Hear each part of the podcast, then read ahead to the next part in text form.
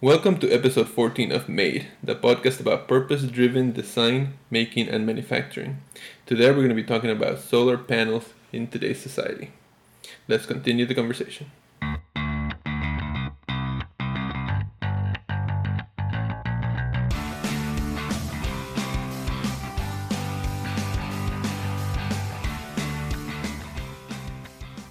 Hi everyone, welcome back to Made. With me, as always, are my co-host Ray Peña, How you doing? Claudia Bergen, Hello. and I am Jose Valcarzo. How's everyone doing today? Pretty good. You guys? Yeah, pretty well. Doing well? Yeah. Good? Anything exciting? Uh, no, I mean, just some, we did some repair work over the weekend at Claudia's mom's house. Yeah, That's that though. Got our hands dirty doing some drywalling.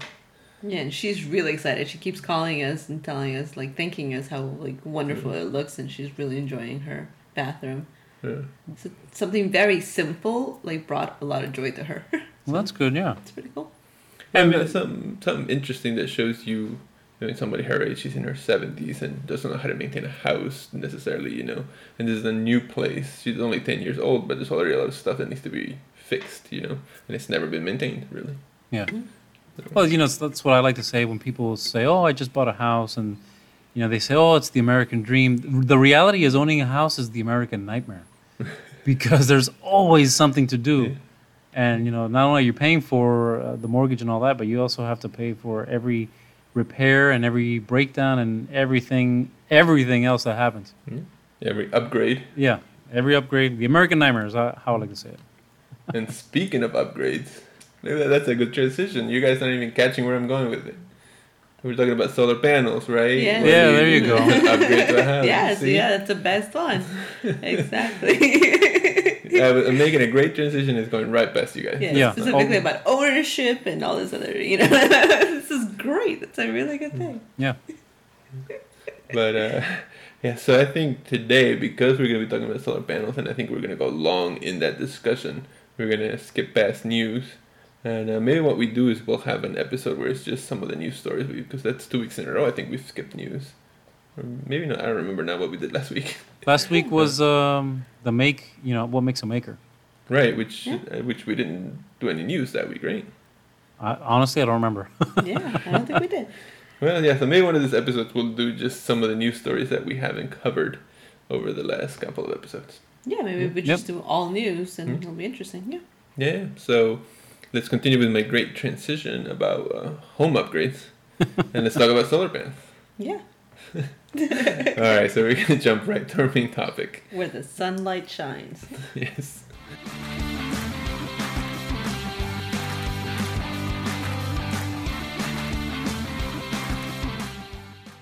All right, well, let's talk about our main topic now. And uh, this week, our main topic uh, revolves around solar panels. Um, so we've all done some work about, on solar panels. Um, myself, why don't we talk a little briefly about that? What each of us has done regarding solar panels. I've mostly worked on them when it comes to residential architecture and applying into residential architecture. What about you guys? Um, yeah, I've worked with solar panels, uh, mainly designing them for LEED buildings, uh, designing them into a project, and then of course having them designed back out. yeah. yeah, you know that's the number one thing they want to remove because of the expense. But uh, but I've always, when I, whenever I designed a building, I always wanted to push for some kind of renewable energy source. Um, but still, I I only had uh, two LEED projects, and none of them uh, made it to have des- uh, solar panels at the end. Okay. What about you, Claudia?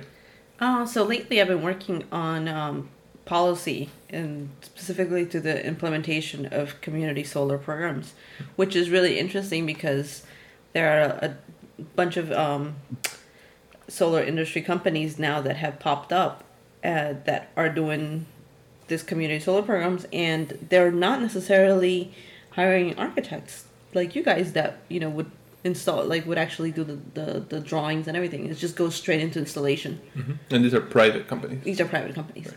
Yeah. Okay. All right. Well, so we'll touch on, on all of this actually as we move through the conversation. But I think, I mean, to start, I guess we should begin with sort of some of the technology behind solar panels. Um, now, I didn't realize this until I looked it up for this uh, project, but you know the solar voltaic um, effect actually was invented in 1839. So, you know that's well, how many how many years are we talking about? If we do quick math here, that's almost 200 years, right? 140, What was the year again? What was the year? 1839. yeah. 1839. Yeah, Yeah. Yeah. 100 and yeah, yeah, 170 years, Yeah. 180 years. Yeah, so that's really when it when you know the idea of harnessing the energy from the sun was was first conceived, right? So you know you move through it. There's been obviously a lot of other steps along the way to the point where we're at now, and I I, think I believe that the reason solar panels have become more have become more prominent now is the cost of solar panels has gone down, right? Yeah, and I think that there's a, a huge offset. Not only has the cost of production for the solar panels come down, uh, there's an improvement in efficiency, which means you get more energy out of it, and the overall cost of alternative uh, energy sources has increased. So it's made the solar panels much more attractive uh, energy source, regardless of whether it's renewable or not. I think that the impetus for it uh, really doesn't doesn't lie on whether it's renewable, but simply you know a dollars and cents issue when when uh, fossil fuel sources go up and uh, solar panels come down. It only makes sense to look at that as an alternative.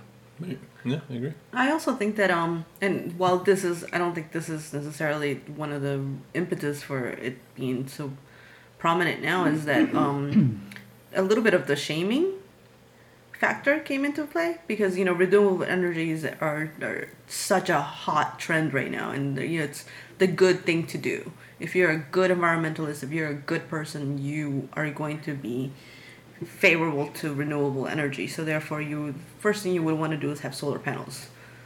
So it just you know makes you a good a good person versus a non such a, versus not a good person if you're still into So you think there's a there's a little bit of social pressure. yes.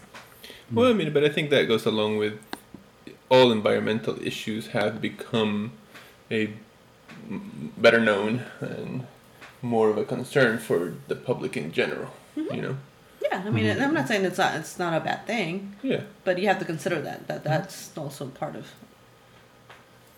Hmm? Yeah, and what's it's interesting that uh, uh, when you say a public issue, because uh, people are very feel very strongly about different sources of renewable energy, where they might be uh, forgiving on solar panels. In in my area, they are very vocal against uh, wind power, and yeah it's kind of weird and and uh, it's very confusing because why would you be so opposed to it when it's a mile offshore and you won't even see it? Right. Yet you can have solar panels on the house next door and everybody's okay with it. And here, uh, not too far from where I live, and I think I showed it to you guys last time you were here. Uh, there's an entire um, uh, solar farm. There's a whole huge area. I'm not even sure how many acres it is. Uh, that is nothing but solar panels. So. And I I will say, I guess the difference between that, the wind power and the solar panels, is that I think a lot of people see wind power as being much more disruptive to sort of the ecosystem around it than solar panels. Solar panels go in your house, you've already built a house, you're not necessarily disrupting, you know, whether it could be marine life or whatever else, building this wind turbines, these massive wind turbines, you know. Um, Yeah, so there's a factor uh, involving scale and possibly even ownership. When it's on your house, you feel like it's yours. When it's out, you know, a, a mile offshore, there's a, a factor there where you don't own it. You know, you you are more, uh, you can be more vocal about its opposition. Well, and I think that, and that's something we're going to touch up, touch on as we get further in is that, yeah, I think for a large part of people that put solar panels on their houses, they're theirs. Um, nobody owns, okay, companies own the large wind turbines, right? Those are Correct. like I. It, that's to me no different than me having to pay Pepco, who's the electric company here in DC. Mm-hmm. Um, big utility Right, it's a big utility again. Um, So that's interesting in that sense. Um, I mean, I, I guess another big part of this is they have become much more attractive as well, right? Absolutely. They've definitely become smaller. I remember when they used to be quite thick, actually. They've become much thinner to the point where I think one of the things you brought up, Ray, is that they've, they've even become transparent. Yeah, it's quite fascinating, uh, and that uh, that link, which I'm sure you'll be in the in the show notes, Mhm. uh, was uh, it's two years old. Uh, the Mhm. technology for the transparent solar panel uh, has been around for a couple of years. It has not yet made it to a a commercial production stage yet, Mhm. but uh, it's quite fascinating. And we probably should talk about some of the technology that's involved before we even discuss the transparent uh, panels because the transparent uh, one uh, solar panels are quite fascinating in that the panel itself isn't really creating energy. So, so we probably want to take a little step back before we cover that because it is it is so interesting uh, the technology they're using that it could very easily evolve into something much more efficient and productive. Yeah, no, I mean, I, I agree with, with that. I think, uh, well, let, let's talk a little bit about the technology behind it, I guess. Um, so, you know, dating back to the 1800s, you were looking at solar panels that were 11% efficient, right? Um, and then as it moves into the 1900s, you see 20% efficiency into the 30s by the by the 1990s. Um, so they've become much more efficient at generating power, right? To the point where a lot of people that put the solar panels on their houses are actually now fitting into the grid, not just even maintaining their own power, right? The other part of the technology that's coming or that has been announced is the ability of storing this power, right? For a long time, you haven't been able to do that, and that's been part of the issue. Um, Tesla now is getting into the batteries, the the home batteries, to store this power. Um, so I think all of that feeds into the the prominence of solar becoming a much more mainstream. Yeah, and you know what's interesting is uh, that you mentioned is the storage and the storage medium, which is kind of like the Achilles heel of, of solar electric production. Um, it's nice while the sun is shining and you can make plenty of power, but it may not be when you need to use it. And the idea of a solar powered flashlight comes to mind. Mhm. You know, it's great. You can make uh, you can make light as long as the sun's shining, especially when you don't need it. Right. So that has been the the real crux is finding a a suitable, efficient, and environmentally friendly medium into which you could store Mhm. the energy that you're producing to use it later. And of course, that's one of the attractive uh, qualities of fossil fuels is that you can use it at any time. It didn't really matter. Uh, and uh, so the production is one thing and the storage is another.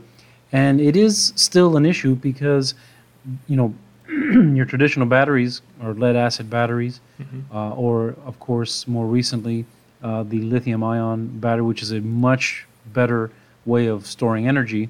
Uh, but it is, when you consider both of those uh, methods, uh, the mining of the raw materials and, of course, the disposal at the end of the useful life are issues that are difficult to v- deal with environmentally. Right.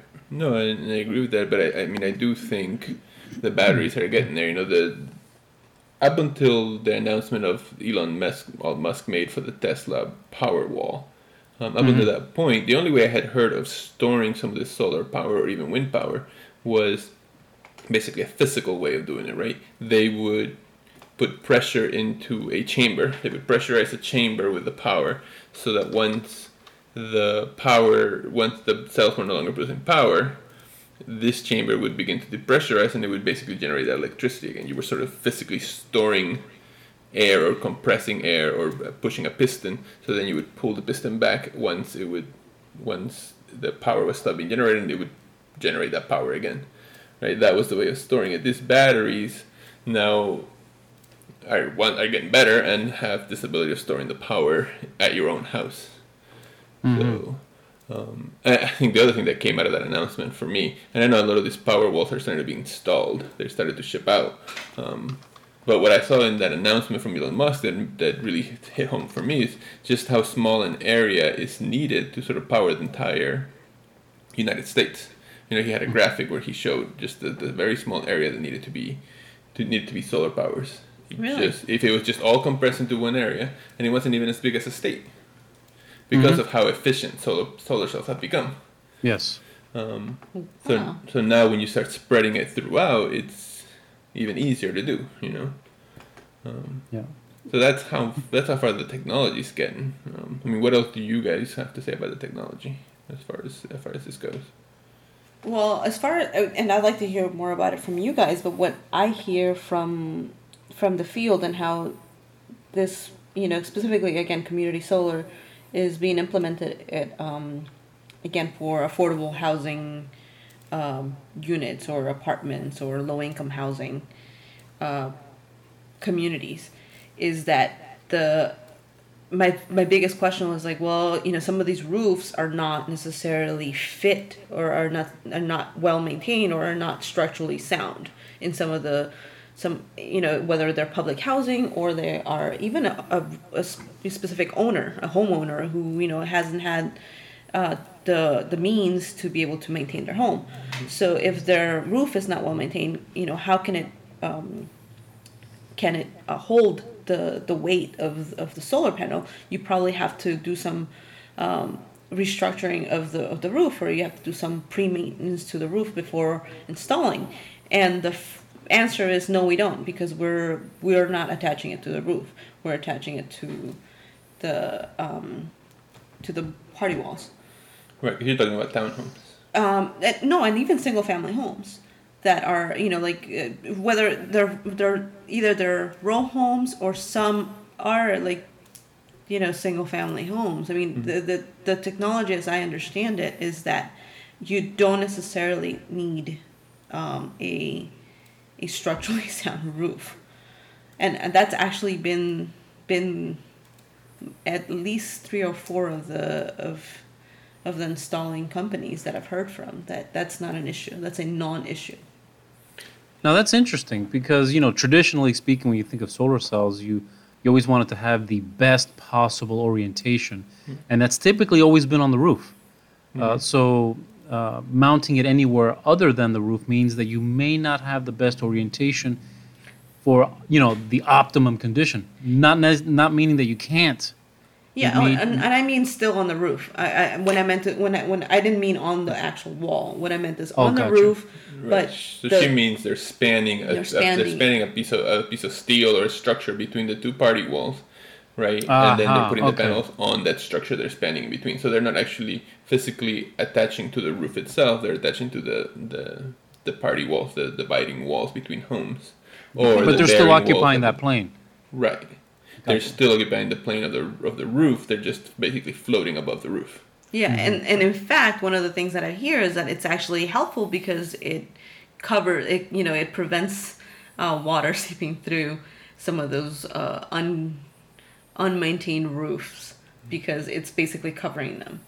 So I mean, I think there's there's a different there's a couple of things that that apply to right. So there's the roof membrane itself, right? The roof membrane that keeps water from getting in, right? There is the roof sheathing, which is the material the membrane fits sits on top of, and then there's actual roof structure, whether it's trusses or beams or whatnot. Um, I think the issues that most people have with their roofs have to do with the membrane no longer being able to keep the water out, which then makes the sheathing itself rot it rot as well. But not necessarily with the integrity of the structure, right? The structure usually can hold. Um, Yeah. And it is- takes years to damage the structure. Right, it would take a long time, and you would notice the leaks on your ceilings and stuff long time before you would ever damage the structure itself of the roof. Um, I think what a lot of these solar pan- panel companies want to do is they want to avoid the having to deal with the roof fixing the roof membrane itself. That's why they'd rather not attach to the roof structure so that they you don't you don't have to replace the roof. And at that point, if you ever need to replace the roof, you don't have to take out the solar panel, right? You could technically replace the, the roof below the solar panels on their own. Um, now the other part of it is people do put the solar panels on the vertical walls. Um, one of the projects that I've been working on recently, that was part of the plan. They become less efficient. They drop their efficiency will drop to like eighty percent or whatever, as mm-hmm. long as it's still facing the right way. You know, you still want mm-hmm. sort of south facing yeah, walls. Oh, yeah, that's a given. Right, but but the panels have become efficient enough that it's still worth it for some people. Uh-huh. You know, You you lose some of that east and west exposure. right, by being on the wall, but you're still getting something, and something may be better than nothing. Exactly. Yeah. Um, whereas before, you would never dream of putting them on the vertical wall because they just No, weren't of course efficient not. Yeah. Um, That's interesting. Yeah. yeah. Yeah, weatherization is an is an interesting Yeah. concept for me too. Like as far as what you're mentioning with the roof, right? Because that with the roof membrane itself. I'm kind of curious if that is, uh, you know, what drove that that decision. I mean, I think it's a good decision uh, for a lot of reasons, but I'm wondering if liability over the the weatherproofing um, layer on the roof and anything following it was really the driving factor. I think it's probably the best choice because then you don't have to be worried about it. But uh, you know, traditionally, uh, and you, I'm sure you've seen it, the solar panels were attached directly to the roof sheathing, penetrating that water, that weatherproof layer. Mhm. Well, and I think most of them still are that way, especially in single-family homes. In resi- in especially here in the district, when it comes to um, row homes, they rather even with air conditioners, they'd rather not put it directly on the structure itself because then you don't have to. It, it's a harder installation, right? You have to then find where that structure is. Yes. Whereas if you just show up with a pieces, a few pieces of steel that go from wall to wall, you put that up, you attach them, and then you put your stuff on top of it. You don't. It, it's a much simpler installation. Everything that you need, you bring in with you, and you're done. Yeah. And in particular, those when you mention row homes, the spans usually are not that great. Right. You know, 12 feet or so, Mhm. and it's directly onto masonry, so it makes a whole lot of a whole lot of sense. It's it's one of those exam- it's one of it's one of those examples of um, all of the ingredients are there that are perfectly set. Because at the end of the day most of the programs that are in community solar do not involve like a large percentage. I would say probably more than 75% of solar community solar programs do not involve ownership. So the the own the, the homeowner does not own those solar panels. Hmm so it is definitely not to the um, installer and the company, the third par- party installer. It's not in their best interest to really put the the, the, the solar panel on their roof to Well, it attach makes sense. Yeah, to it makes create sense that because it, attachment. it, it clearly delineates the ownership of the panel. It's your house, Yeah. and clearly this is not touching it, so you do not own it. You do not own it exactly. So, and we'll, we're gonna get to that here in a second. Um, continue talking a little bit about the technology. I think Ray, you have some more stuff to talk about the technology. Yes. So, yeah, you know, with normal um, uh, solar panels, uh, whether they're the traditional rigid ones or the the flexible ones that have now made it uh, into the commercial market and uh, quite inexpensive if you're uh, looking for solar panels. They've got some flexible ones you can adhere to surfaces. Uh, they all are opaque, and the the way they work is that the uh, the photons strike the surface, and there's some layers in there that are uh, that are photoelectric, and they create electrons from the photons that are striking the surface. The transparent one, the transparent solar panels are quite interesting, and that is that they allow light to go through the panel. So when you look at it right there, you're thinking, well, that is the exact opposite of what regular solar panels do, and uh, and that's what makes it interesting because now you can still take advantage of the visible light spectrum and use these panels the way you would normally use regular glass.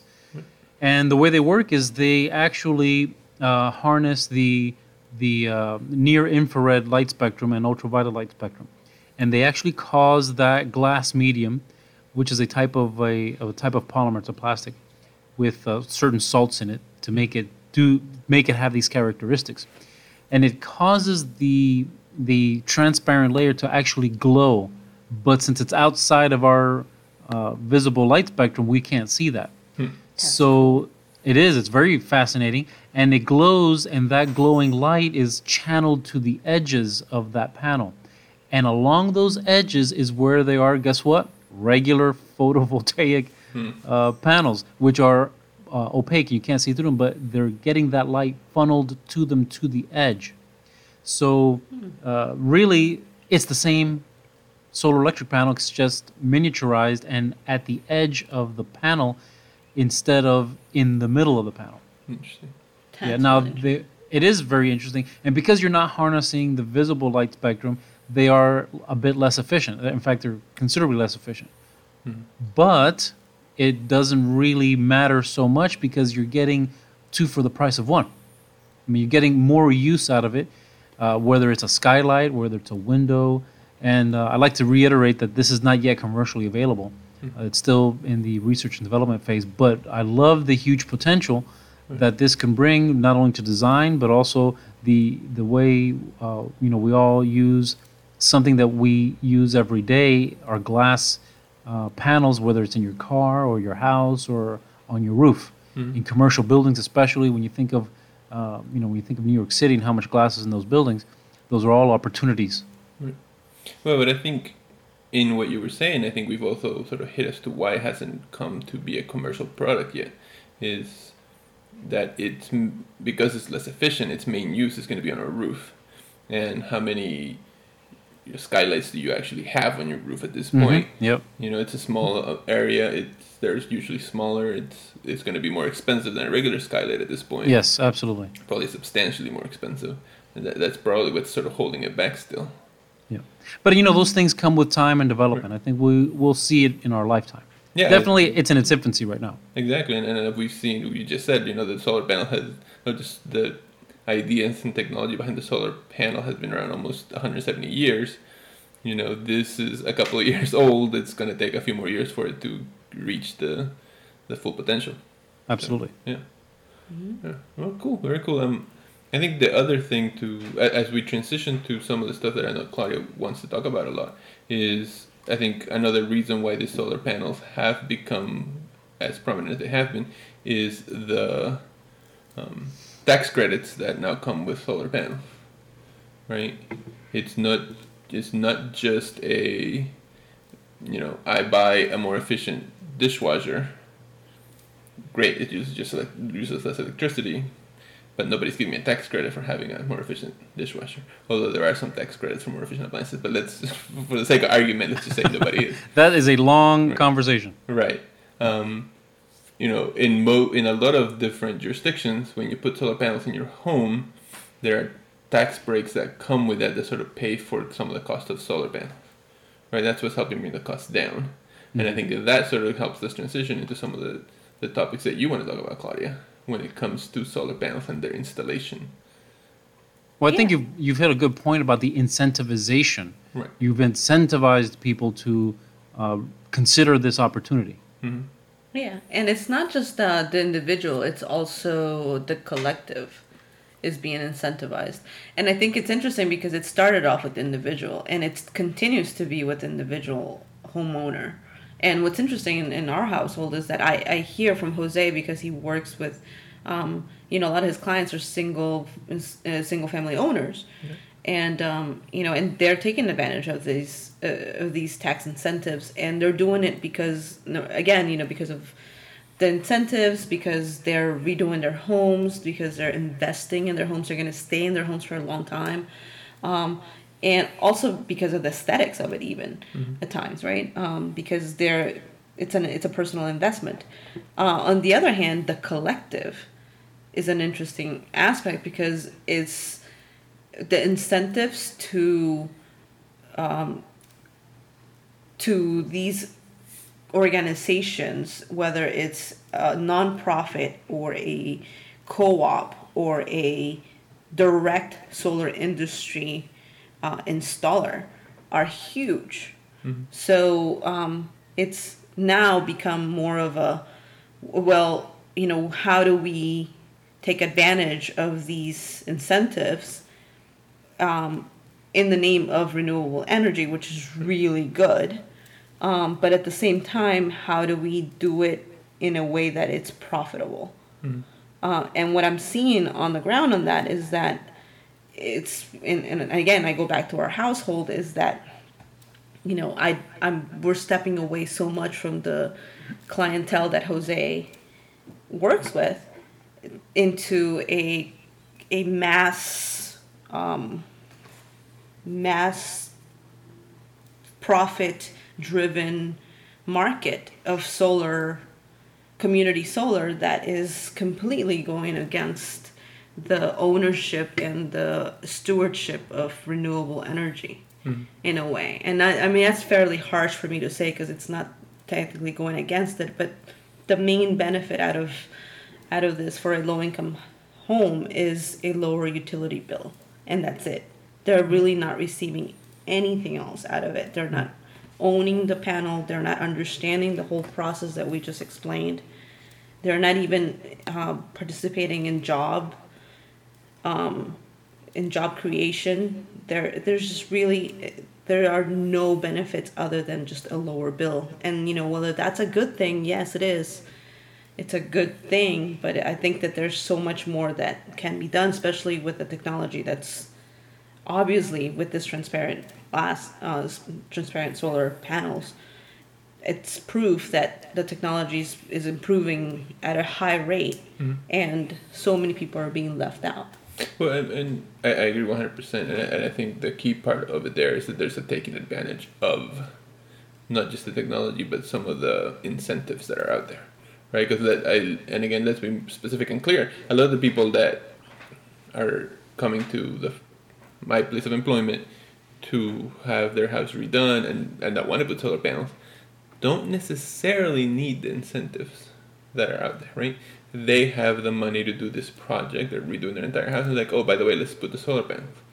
A lot of the times, and I'm not going to name specific people or anything, are they're using these incentives to do additional work to their house, right? Um, I'll name, I'll say some an example of this, and I'm not saying this is happening now or has happened in the past.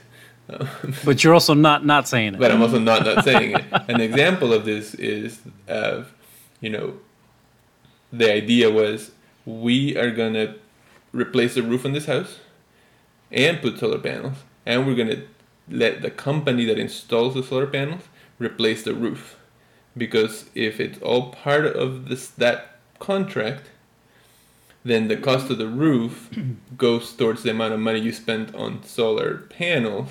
Therefore, you're getting tax breaks on the money you spend to do the roof. yeah, that's the sneaky way around. Right. Yeah. That is a way of sort of sneaking something in. And then when this expands to, we're going to put solar panels on the on the one wall. Well, then we're going to make the siding part of the contract of that company as well. So now the siding also gets a tax break that or otherwise it wouldn't get. Because now you have one invoice that has all that in it, and you can Exactly. tell Uncle Sam, "This is how much I spent." This is how much I spent to put solar panels on my house, Yeah. right? Meanwhile, in the community solar program, if you actually look at DC, the tax breaks are not being taken uh, advantage of because those tax breaks are for all solar programs, and most of the low income community housing that's available, they're not taking advantage. Basically, the since they're leasing the, these um, third party installers are leasing their solar panels. Their the main benefit to them is the RECs. It's just the it's it's basically the energy renewal the, the renewable energy credits that they're receiving from the utility and they're receiving this money on a on a month you know on a technically on a on a throughout the year and also at the end of the year and they're not getting any tax breaks from it because they don't need to Right. So let's be specific about it. So this is tell me how you're seeing it, right? Let's say I'm a person that is of low income. I own this townhouse or I may rent this townhouse either way, right? That I'm living in, and I decide I- would love to have solar panels because my electric bill's too high. I approach this company. What does this company tell me is going to happen? How is this going to work out?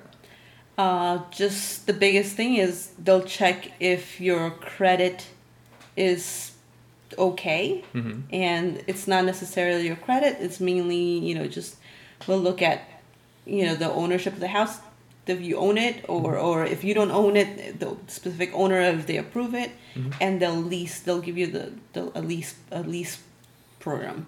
Okay, so we're going to put the solar panels in my house. What do I pay?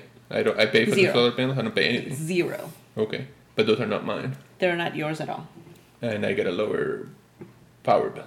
you get it that's the only thing you will get the basically and you and you don't all you do is you sign mm-hmm. and they tell you the only thing you have to worry about is making sure you're you, you don't even have to be here for when they come in to install it. Just look out for your next bill, and you will see a reduced bill. And then the tax credits go to. The third party. Yeah. But honestly, it's it's kind of interesting because that's how you know a free market economy works. Uh, the more risk you have, the greater your reward should be. If they're not paying for anything to happen, but they are getting the reward of a lower of a lower utility bill, that's really not a bad deal when when you think of whoever is actually paying for the panels and the installation and the permits and everything else that goes along. Um, you know, I, I think I personally think that's a fair deal.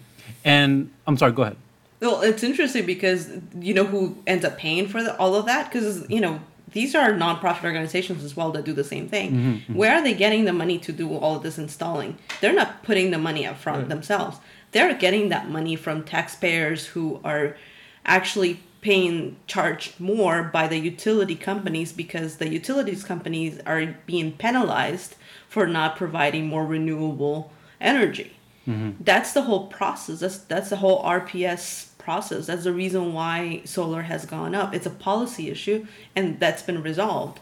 So at the end of the day, the ones that are subsidizing these programs are taxpayers, and the taxpayers are giving these third-party contractors the money so that they can put it in their profit, and ultimately the only benefit uh, for that particular low income community or owner is a reduced energy bill and i'll tell you this much there's been so much research done that low income users use less energy than high income users anyways in the first place. So when you look at their energy bill is already lower. So in Than an reality, average, than than an your average. average. Mm. Than your average user. So in reality you're you're really not even do, making that much. The the net metering which means you know like what how much money is how much uh, energy is being generated overflow of the solar energy that's being produced it's actually going into into the utility companies and it's going to somewhere else because there's a lot more net metering produced at low income families Yeah. so ultimately it's coming it's coming out of our pockets yeah. Yeah. And I mean, I think from the very beginning, when somebody tells me something is free, I'm Uh, suspicious. right? Because why are you giving Absolutely. free? You know, it, it reminds me, and I've brought this up a few times when I talk to people. I there's this image that I found once. It's a cartoon from a newspaper where it's like the, the lemonade stand. You know, the lemonade stand usually charges twenty five cents. You know, Yes. little girls. And there's this two cup this couple holding a lemonade, and one the, the one guy's telling the, the woman, and the lemonade says the lemonade stand says free, and she says, and he's telling her, yeah, the lemonade's free, but they sell your information Uh-huh. right? Yeah, so there's always a back. Like, why would a company that whose main purpose is to make a profit, right? That's the free market economy we live in. Why would they put anything free in somebody's house? Well, you know, I think I think Claudia hit on it. I think she uh, described that the issue is actually a policy issue. As you know, there have been m- several policies in place to demand a lot of utility companies to produce a greater amount of their total energy as renewable energy. So the policy itself has driven them to find a way to do it and and they did it. That's the funny thing. They found the way, and and in the process, even if, uh, as you know, uh, the installation and the panels themselves are not cheap. I mean, there's cost. So they do have a, a payback period. So let's say it takes five years for those that panel, those panels and the installation to pay itself off.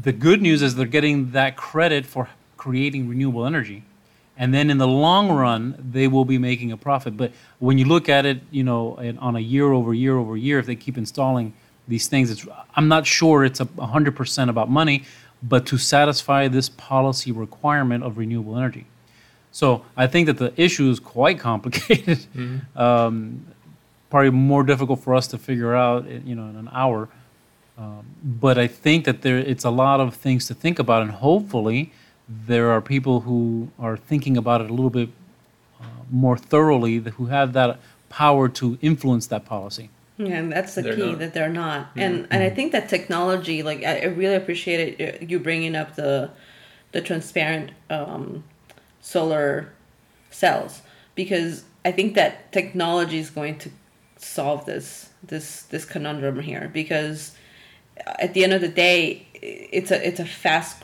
technology and it's it's not going to fit this policy this unfair unequal unjust process But it's not a fast technology, right? We just said it, this got developed almost 200 Yeah. years ago. It's really More not a fast than. technology. And the technology hasn't solved it so far, right? I think it is a policy issue. And I think part of what you're going through is trying to to make sure the policy watches out for certain people. Yeah, and it's it's so difficult. It's Right. it's a it's a it's an uphill battle because it's such a good thing. You know, it's mm-hmm. like it's almost saying like, yeah, th- that cereal they're eating is so good for you, mm-hmm. but at the same time, it's just not well. Right, made. but I mean, I think to me, the way I compare this, right, because right at the bat, when you when Claudia first told you this whole policy, right, your first thought was it sounds like a good deal to me, right? But now let's replace solar panels with your front door, right? Mm, if I came yes. to you and I said, I'm going to replace your front door for you, you don't own it. It's my door. You can use it all you want. Not a problem. Keep using it, but I'm, I've leased it to you. So that means at some point I could tell you, you know, you're no longer allowed to use your front door. right? There is that possibility, yeah. Because it's my front door, it's not your front door. Or I can say, you know what? Uh, I'm not going to lease this to you anymore. I'm just going to take my door with me. Right. Yeah. Yeah. Yeah. And I don't think anybody anybody would accept that. Would accept like, no, you can't own my front door, even if you let me use it. It's my front door. So. Well, you know that that brings a. Uh, you just triggered an idea in my head. You know, the the sunlight that falls on your house. Mhm. That's your sunlight. That is your sunlight. Yeah. I- I- is and it? it's I don't know. Yeah. yeah. well, it's falling on your house. It's falling on your property. It's your sunlight, and and uh, you've entered into a contract when you say, yeah, you can put solar panels on my house for somebody else to use your sunlight, and I think that is an opportunity. In the same way that you own your house, but you don't own mineral rights under your ground, and you don't own the air rights. I'm not sure if you're familiar with that. Mm-hmm. Yeah. Yeah. yeah. You don't own anything above your house. You don't own anything below your house. You only own the house. um, I wonder who owns the sunlight, and Right. and if the government, uh, the same way they control the water that falls on on on the land, you can't collect water on your land without permission from the government, because you technically do not own the rainwater. I'm wondering if we are going to see in our lifetime uh, legislation over the ownership of sunlight. Well, that's what we're seeing right now, right? That's basically what what these. Right now it's vague and gray. is. Yeah. What, yeah, what this is basically is moving into that, and it's yeah, that's exactly. Kind of, kind of weird when you when you really think about it. Yeah. Uh, it's kind of, kind of crazy. Yeah. Wow.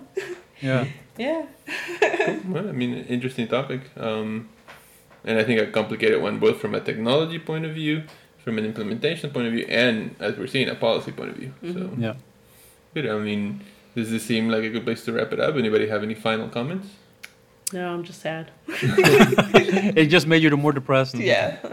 Well, I do got one little thing uh, that I'd like to to cover, and something that we mentioned at the beginning of the discussion, and you kind of quickly uh, touched on it uh, uh, just a few minutes ago. Uh, a technology that has been around 180 or so years, Mhm. uh, and still has not fully developed. I am curious if it is a technology that we should continue to pursue. It's had a long period of time for everything else to catch up, and it still seems to be moving slowly.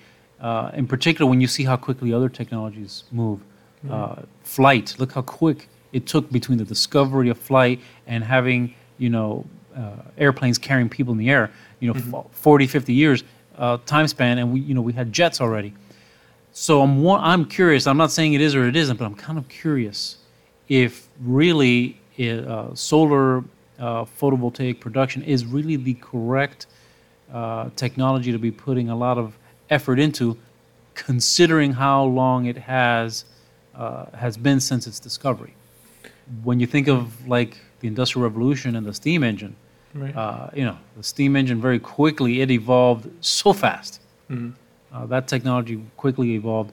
So I'm just kind of curious, uh, you know, as a as a question to think about. Yeah, it's an interesting question for Yeah. sure. Um, I think the thing that's always going to keep it in the horizon is the fact that the sun always comes up the next day. Yeah. You know, that's not going anywhere. Steam, well, I mean, I guess steam's not going anywhere. We could run out of water, I guess. um, but yeah, I think that's really what keeps it as in such a forefront is that the sun's not going anywhere. You know. Yeah. Until the government makes a law that says you don't own the sunlight, then Yeah. then that'll be interesting. Until somebody creates that reminds me of that episode of The Simpsons where Mr. Burns tries to cover the sun so that more people use the Nuclear the power, nuclear yes. Nuclear power. Yeah. Yeah. Yeah. Until that happens. Nuclear. All right. There you go. Cool. Interesting. So, yeah, great topic, and you know, I hope everybody got something out of it. And as typical, uh, we have more questions than answers. Yes. Definitely. All right. Well, good. Let's go into the product of the week.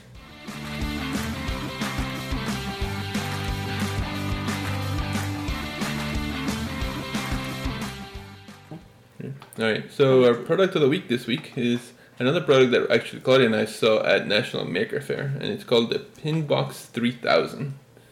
Um, so this is basically a kit made out of cardboard for you to make your own pinball machine.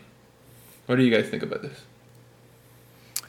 Uh, What do you well, think, I yeah, I didn't see this Mhm. uh, until you uh, you put the link up and I was looking at it. Mm-hmm. Um, I- it's weird. I, I feel so many different ways about it. Honestly, I, I feel different ways about it. But Mm-hmm. since you guys uh, actually saw it and maybe you played with it a little bit, I'm kind Mm-hmm. of curious. Before I say anything, what you know, what uh, what you guys think? Yeah, you want to go? Well, I was Claudia? playing with it, and I it was frustrating me because I could not get the the ball to stay, or, you know, the, the the pinball to stay in the in within the the box itself, or but um, it's also interesting with the name of it, arcade. I think that's the the fun part of of this particular product is the fact that you can create your own world in this arcade.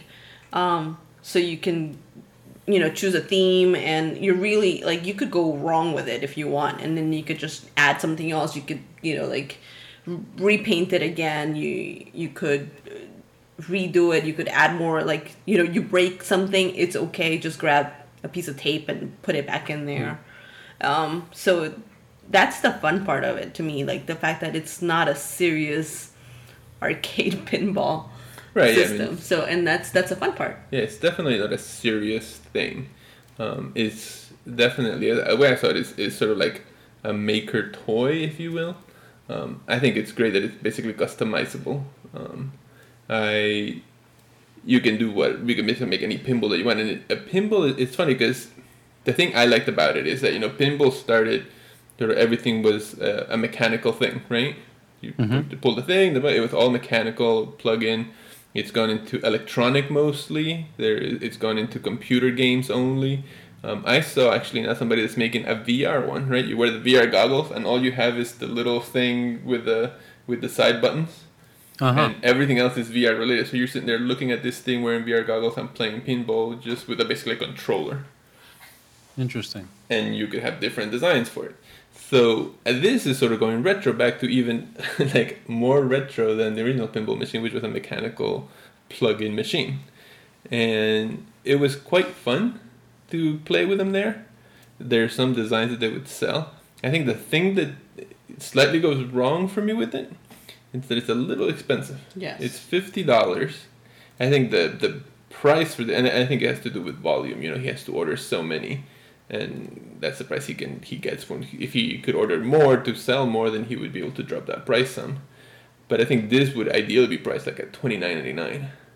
Mm-hmm. You know, and then it would be great. But it was it was quite fun to play with because it was on basically a, like a cardboard pinball machine that you could do whatever theme you wanted to it. You, your imagination was the only thing stopping you at that point. Interesting. Yeah, and it, I think it also can be used. I mean, it's interesting in the in the Kickstarter. It says that you know they have a, cur- a curriculum um, based process or program that you know opportunities that you can take it to school and teachers have uh, approved this and you could you know you could use it at and for your school projects and stuff as a teacher. And it's interesting because the maker movement is so much involving teachers. Um, I don't necessarily think that that's something I would want to you know, like as, a, as an art teacher, you know, yeah, that's something that I, we have friends that are art teachers, and Right. specifically for this age too. You know, like, um, you know, like K to five, K to K to ten, um, K to eight, and um, it's it's more of a house, like uh, you know, for a kid in my house, that's fun. You know, like to do, or like you know, like a Christmas party thing. You know, like to keep the kids, you know, busy during Christmas because everybody's just sitting around. That's a fun thing to do. Right. But that's why the cost is important. Like twenty nine, even twenty nine, it's like yeah, for the basic. still, but- yeah, for the basic basic, you would be like you know nineteen ninety nine, like the most basic thing, and then you can add on other characters and stuff like that, and then that, that way they can bring up the price. Yeah, I don't really see this as a teaching, like a traditional school teaching tool Yeah. for me. Kind of like those linoleum blocks. Remember doing that? Carving the linoleum blocks Yes. and printing them. Yeah. Right, right. Yeah. Um, I would say that, like the best I would say is when I was in high school, I took drafting classes from my freshman year of high school to my senior year of high school. I took drafting class, and in that class, we didn't just sit there and draw. We also had projects. That we, we, we made a kite, and the, the whole point was when you, as making the kite, you would have to draw the design first, and then we would actually build the kite. We did the same thing with uh, model rockets, right? We we each had to buy a model rocket rocket kit. We would draw it in perspective and plan and all the elevation, and then we would make the rocket and go fire them off. Same thing with the kites. I think that could fit that kind of class, like more of a maker designer type class. It, I mean, you can't have this in science class and like, you know, like it's very very specific classroom. Yeah, and it's Yeah. already done for you, basically. Right. Yeah. Yeah. Okay, so I will I will tell you what I um, what I saw when I, when I saw this because I went through the website and and I found the main website a little bit difficult to navigate um, because the layout is a, is a non-traditional kind of website, so it takes you a little while to kind of get used to it. Um, but what immediately when I and and at first I didn't know what I was looking at. When I first looked, I had no idea. When I realized what it was, it immediately reminded me of being a kid, and probably not for the reason that you, that you might think because it's a, a uh, you know pinball game.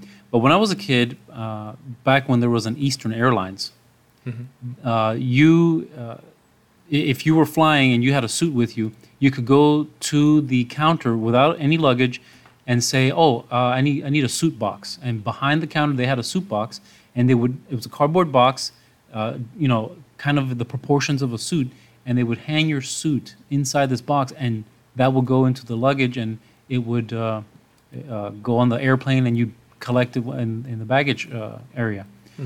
So somehow, not that we used it, but I ended up with a box. Somebody that we knew got the box. Uh, you can forget those days. You- You're not going to be able to get one of those anymore. but uh, they they were traveling and they came by. Uh, I guess they were staying with us and they had this box and they left the box behind.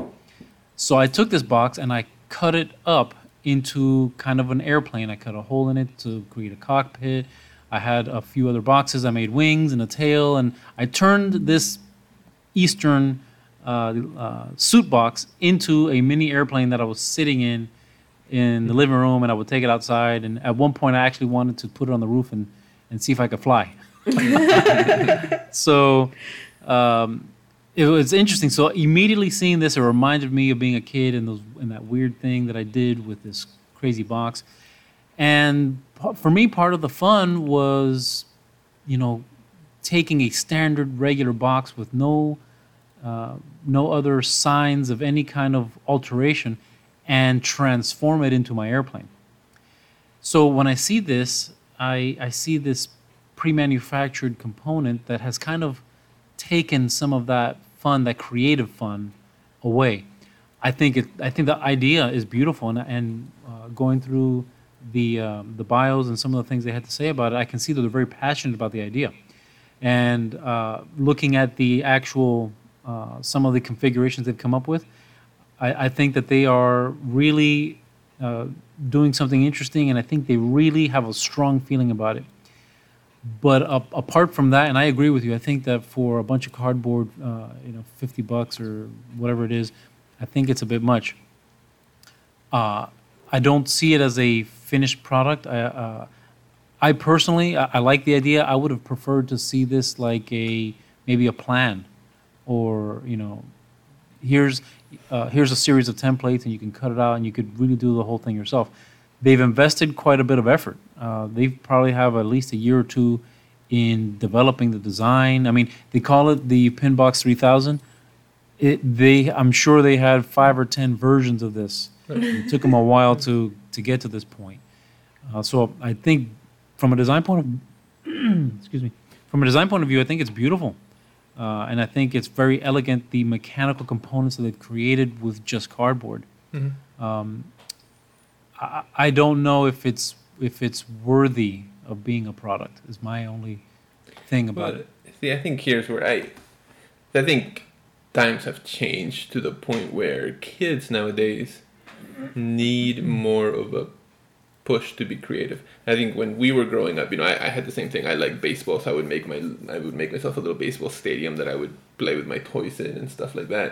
Mhm. Um, but I think kids nowadays, they're so there's so many things electronically that they can already do, and games that they already have. Like, there's no reason nowadays to make you know this the little baseball stadium that I was making myself because I could just go online and play a video game with baseball, and all the players are there, Mhm, mhm. right? Um, so I think this toy, this kind of toy, I'm gonna call it a toy, or this kind of invention is sort of more t- to help spark some of the creativity in kids Mhm. that they don't they don't they no longer have available to them or for are forced to develop themselves. Mhm.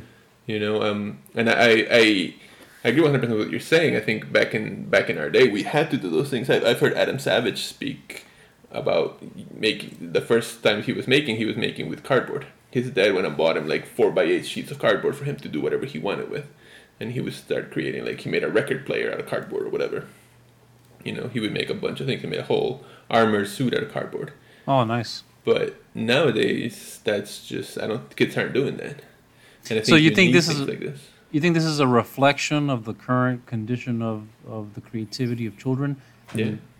Mean, Is this kind of like a chicken and egg thing? hmm It's uh, children are, are are less interested in working with their hands, Mhm. so they are you know making that kind of stuff less. So you have to kind of give them something easy to do and something pre-thought as an activity, so they could get interested in making.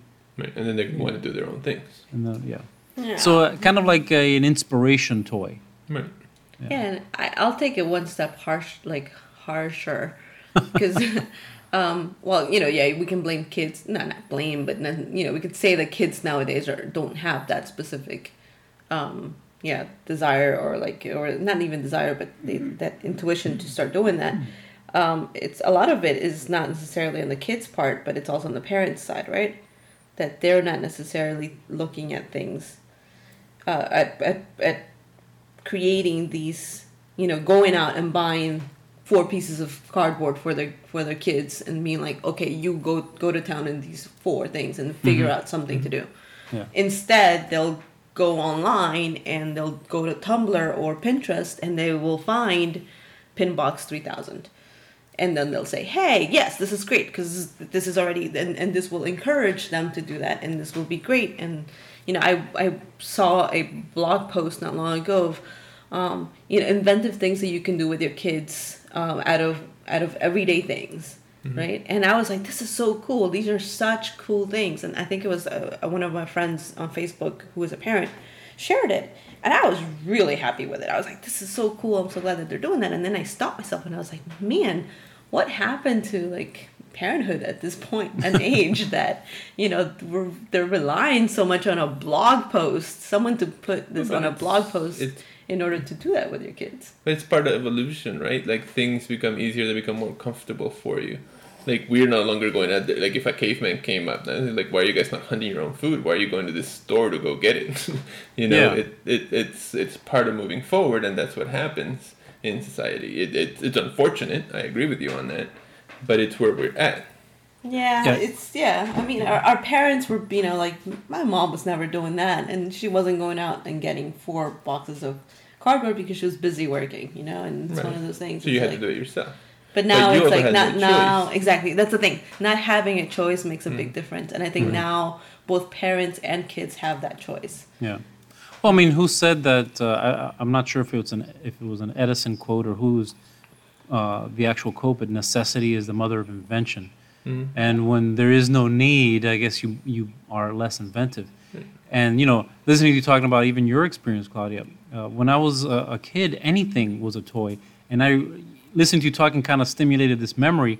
Uh, you remember the plastic bags, uh, garbage bags? They used to come with sheets of twist ties. Mhm. Yeah. Um, probably in the last ten years or so, uh, they they were counted. So if that ba- if that box of garbage bags only has ten bags in it, you guarantee you there's only going to be ten, 10 twist ties Yeah. in that box. But when I was a kid, you bought a box of, uh, of garbage bags, and there was like seventy. There was Yes. there was a bunch of them in there, right? They, they just threw a bunch in there. They're cheap. It doesn't matter. Throw a bunch in there. So there were so many that they collected in a in a drawer in the kitchen, and I remember uh, taking them, and because they were in sheets, I was able to uh, take them and fold them, kind of like you have, you know, think of it like a sheet of plywood. And I took them and folded them and bent them, and I created closets and uh, and furniture for my sister's Barbies. So I made tables and chairs and closets and you know wardrobes and all kinds of things from uh, those twist ties. And they, you know, because of the way they came, it was kind of um, inspirational to use them as a material in that same fashion that you would use a flat sheet like a like a plywood, of course, in, in miniature. So I think that those opportunities were were available much easier as well. You know, there was cardboard boxes everywhere. Not that there isn't now, uh, uh, but when as a kid, when you saw a cardboard box, you saw potential. You saw all these uh, things, and uh, the twist ties uh, being uh, another one of those. And uh, I, I know you saw that video of the blowgun that I did. Yeah. Uh, I was 12 years old when I did that exact same thing, and with the stuff I had lying around, Yeah. and you know, rolling up paper and all that business. So uh, I think that there is uh, that there is an aspect, uh, like you say, uh, Jose, the uh, an aspect of the time that we're living in, but kind of what we covered the last episode. You know, what makes a maker? I think part of it is in you. I think Mhm. a very good part of it is in you. Yeah. But is it a, a nurture or nature thing? That's that's that's another question. Well, I think it's a little of both. Mhm. I think you can have a kid that's very much into it, but if you don't give him things like this to try and do it or start doing it, then you're not you're not nurturing that Mhm. nature part of them, right? Yeah. It's innately in them. You Mhm. just need to be able But to. you do have to help it. Yep. a lot. Yeah. Yeah. So it's a good stepping stone kind of toy. Yeah. Totally. Yeah, I think so. I mean, And then the uh, next one after this is sheets of cardboard. and then yeah, sheets of 'cause plywood. it- yeah, and I think that's part of it. Now they've seen what they can do. So now here's some cardboard sheets. Go do something else. The Yeah. potential transformative abilities of cardboard. Yeah. so you go down in price, right? You spend fifty bucks, and then eventually you spend like Yeah, the fifty bucks is a bit Two high bucks. for. Yeah. but you know, I will say that it's very clever, and I and I give them you know uh, their props on on design because uh, it's actually a very interesting uh, construct with the movable parts in it, Mhm. and they've got a structure underneath the thing. Uh, I, I think they they did a nice job there. My my only thing was you know, should it be a product? Yeah. Yeah. Cool. Well, I mean that's uh, that's it for this. Let's move on to what are we working on.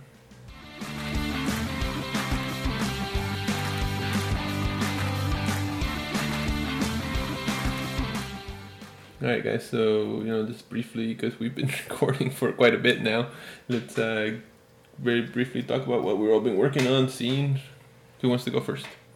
I'll start really quick. Uh, if you guys go into www.madepodcast.com, you'll see what I'll be working on. What you've been working. on. Yeah. so Yeah, I love how been you putting named it together. www. You don't need to. do that. You can just- you can just say Everybody kind of knows that. That ages myself, yes. yeah, so just check out our website at madepodcast.com. HTTP. Colon backslash backslash. Yeah. and, uh, and it is a work in progress still. Yes, correct? Yeah. it is, definitely. So- But um, yeah, so it's there and yeah, so cool. Yeah. So you've been working on the Check website. Nice. Well, that, that only took a couple us a couple of months to get together. yes, yeah. That's not bad. it's not bad. Yeah. Uh, what about you, Ray? What are you? What have you been working on this week? Um, well, I'm working on something interesting. I got a video coming out tomorrow. Uh, it is a another lathe that I'm building. It's only part one, which is an introduction to the idea of the project, and I'm building a vertical lathe. Nice. Yes, Uh, you talked about this a little bit last week. Yeah. Yeah. So the video's been filmed as uh, part one, uh, showing parts that you've probably never seen before. So if you if you're got a little curiosity, and this is an unusual thing, this is uh, not something you see in woodworking. So uh, I'm, i the video will be out tomorrow, and I'll send you the uh, link so you can put in the notes. Very cool. Nice. Nice, nice, nice. Uh, good. Yeah, I've uh, I've been working. At, I've been drawing up. You know, I, I talked. I don't know if it was last week or the week before that. I remember now. Uh, I talked about how I'm working on some model kits that I want to do Oh yeah, yeah. for different, like basically, uh, yeah, different characters from different movies and TV shows, and most mostly androids. And uh, so I've been doing some drawings for one of them. I've, I think I believe Claudia when she saw the drawings. What was what was your reaction? Oh, that's really cute. Yeah. That's so cute. Uh, yeah, so I've been working at some scale issues as it comes to it. Are they um, like conceptual drawings or like? No, no, they- they're, no, they're these are hardline CAD drawings. hardline yeah, drawings, hardline like- drawings. With Okay. yeah, with yeah, with dimensions and Yeah, I'll, I'll, I'll all he a needs is like notes on them and I'll put a link. bubbles and all this other stuff. I'll put a link to a photo. I took a photo of it, and uh, I'll I'll post that up here. I'll, I'll hold it up to the screen so you can see it, right? Oh yeah, let me let me put that on bigger here. Yeah, so you can sort of see the drawings there. Oh yeah, that's nice. Yeah, so Yeah. so yeah, it's I've been cute. I've been working on some scale issues because I'm trying to figure out what the optimal scale for it is. Um, and I think I've settled at one to six scale. So now, is that something you want to actually make? Yeah, I think I'm gonna I'm gonna definitely make I'm gonna I I think I'm gonna use a 3D printer that's coming to make it to sort of make a kit of it, and then I'm gonna cast uh, molds of it using um, silicone. hmm that then I can put resin in and you know be able to make a few of them and we'll see how many I make of it. Yeah. Um, but yeah, so I'm working out those dimensions and the the actual drawings for the next steps. I'm gonna start modeling it. So Cool. working on that. And uh, and you know a quick recommendation for something to watch. I've I've been meaning to watch it for a while, but I finally saw a movie called uh, Exit Through the Gift Shop Mhm. and it's by my favorite art, artist Banksy. It's I thought it was going to be about him. It turned out not being about him, so it's quite interesting. Quite an interesting uh, watch. So. Yeah, that's so how was he involved? Was it if it's not about him? Was he like? Uh, So he made the movie. Oh, gotcha. And I don't want to give the whole thing away, but it's a movie about another artist that had started making a movie about street artists, and Huh. and the whole thing sort of takes uh, takes a turn for I, the worse. Yeah. Um, That sounds interesting. I'm gonna have to yeah, see. and it's on Netflix. If anybody wants to watch it, you have a Netflix account. Exit through the gift shop. Yeah, exit through the gift shop. So it, it, it was quite interesting. Yeah, I'm, I don't want to give it away. Um, so yeah, that, that's uh, I guess that's the show for today. Let everybody know where they can hear more about us. Aside from now the new website, Yes, that's what I was gonna say. madepodcast.com. Madepodcast.com. They can also, f- a- and now there's links there to all of the stuff we're gonna mention here, which is Ray's YouTube channel Mm-hmm. and YouTube page, uh, Homemade Lathe, Oh yeah, the Facebook page. the Mhm. Facebook page, yes, Yep, the YouTube And, channels uh, for sure. and the YouTube channel, and there's links to your website. yeah, and the Twitters uh which, also, and uh, at City at City Colleges. and links to my website and my Twitter, which is at City Aperture. Mhm. So yeah, I think anybody, and you can always email the show, and we'll have information on the website now. So go to the website. Have you had any more messages or letters? Uh, not recently. I actually haven't checked it this week. So maybe Any complaints? I'm I'm still waiting for a you're complaint. still waiting for complaints. That's my department. Yeah. You're just not being you're just not being complaint worthy enough yet. Yeah. Maybe some parents will complain this time around. Oh, oh, I. You know what? I think you will hear something this time. when you start mentioning parenthood, people get very excited about it. Yeah. exactly.